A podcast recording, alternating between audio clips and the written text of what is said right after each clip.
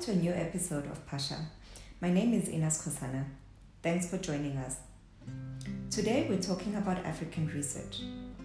Africa still lags behind in research and development. It accounts for less than 1% of the world's research output. This needs to change. Joining us is Sharon Fonn, a South African professor of public health at the University of the Witwatersrand.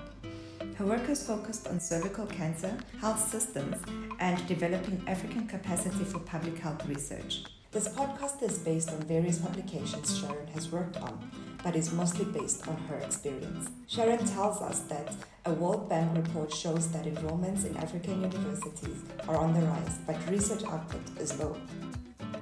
So I think the reason that academic um, research output in Africa is so low is because there's really insufficient investment across the tertiary education system. So tertiary education opportunities that include but are not limited to universities are really um, underfunded and underdeveloped. And there has been an understandable focus on undergraduate qualifications. I mean, if you have a look at enrollment at universities, between 2000 and 2010, it went from 2.3 million to 5.2 million. That's a huge increase without a concomitant increase in lecturers. And you can see why there's therefore been a huge focus on undergraduate education. And this doesn't leave enough time for postgraduate education and for research. Can you tell us how to improve Africa's research output? So, I think to improve Africa's research output, we really need not incremental, not a slight change, but a quantum shift in the investment in knowledge institutions and the knowledge economy.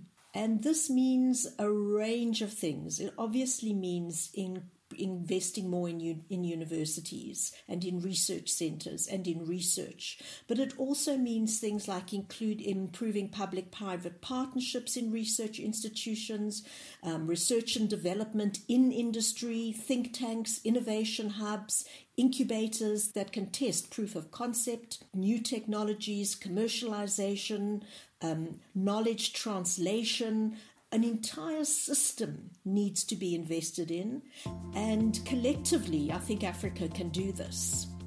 A PhD is a globally recognized postgraduate academic degree awarded by universities and higher education institutions. The candidate must have submitted a thesis or dissertation based on extensive and original research in their chosen field. In general, the PhD is the highest level of degree awarded by universities. Can you tell us why PhD research is so important? So, the interesting thing about PhD research or training PhDs is important is because you don't wake up one morning and know how to do research, and you don't wake up one morning and um, contribute to knowledge. Really, all of us, any of us who do do that, have had years of investment in training. We've had mentors, we've learned research methods, we've understood the epistemology of our own subjects, what constitutes knowledge, how to make information repeatable. So that if I find something, someone else can test it and say, actually, we found the same thing. That's how we have confidence that research findings are actually something we can rely on and move forward with. And PhD level training is an absolutely essential first step. Now, everyone doesn't need a PhD. And having a PhD doesn't make you a better person, but people with PhDs fill a particular gap that societies need. Sharon went on to say that people are needed at every level of society. It is important for people with PhDs to become knowledge generators for the future. It's also important that they train future academics and next generations.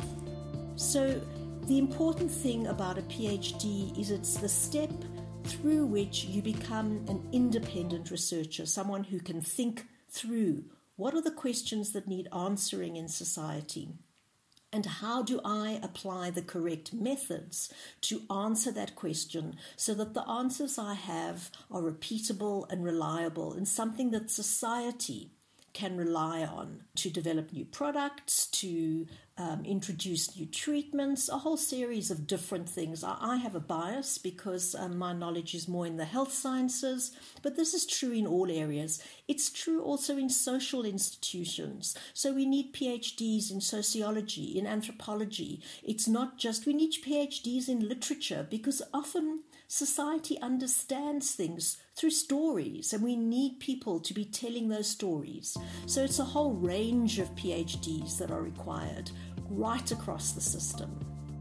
What areas of research can you identify as needing immediate attention and uplifting? Everyone right now is gripped with the COVID pandemic. Um, so it's hard not to say that that's the kind of knowledge that we, we need um, and we need it in Africa. One of the things that we've seen here is the degree to which Africa has been dependent on knowledge and technology, which comes out of knowledge production of the North. When it came to test kits, when it came to um, treatments, and much more importantly now when it comes to vaccines, we're dependent on the North. And we don't need to be. We could, in fact, be producing our own vaccines and doing our own vaccine research. The very first time that the uh, the the genomes were defined in, in Africa was done in a in a small university in Nigeria. Um, so we do have the intellectual capability, but we don't have the in- infrastructure. So that's something that's really um, an important thing. One can't help but think of the kind of research that's needed to make us uh, able to look at our own burden of disease and be able to um, develop the knowledge to deal with our own burden of disease in Africa. Um, I'll give you another example, and that's, for example, in knowledge translation. How do we make sure that the knowledge that we do have is translated and translated to whom? Is the question. Well, first of all, translate it to any member of society. If we have a look at the vaccines as an example, we really need to be able to communicate with everybody, but at the moment, older people saying why we know the vaccine is safe and that it's okay to take it. Sharon believes it is crucial to do research in economics. So, for example, it can be said to members of various treasuries why it's crucial to have money aside for such research. A major problem on the continent is that there's no investment in what is called science preparedness. This is an entire system needed in every country to respond to issues. Another area where we urgently need research is in job creation. Everyone will know that the COVID pandemic has had two consequences. It's closed down the economy, and people have been left poorer and out of jobs. And of course, it's had the medical um, consequences. We need to be addressing both. We need to be doing research which looks at how we are going to grow um, useful and satisfying um, and well enough paid work in Africa.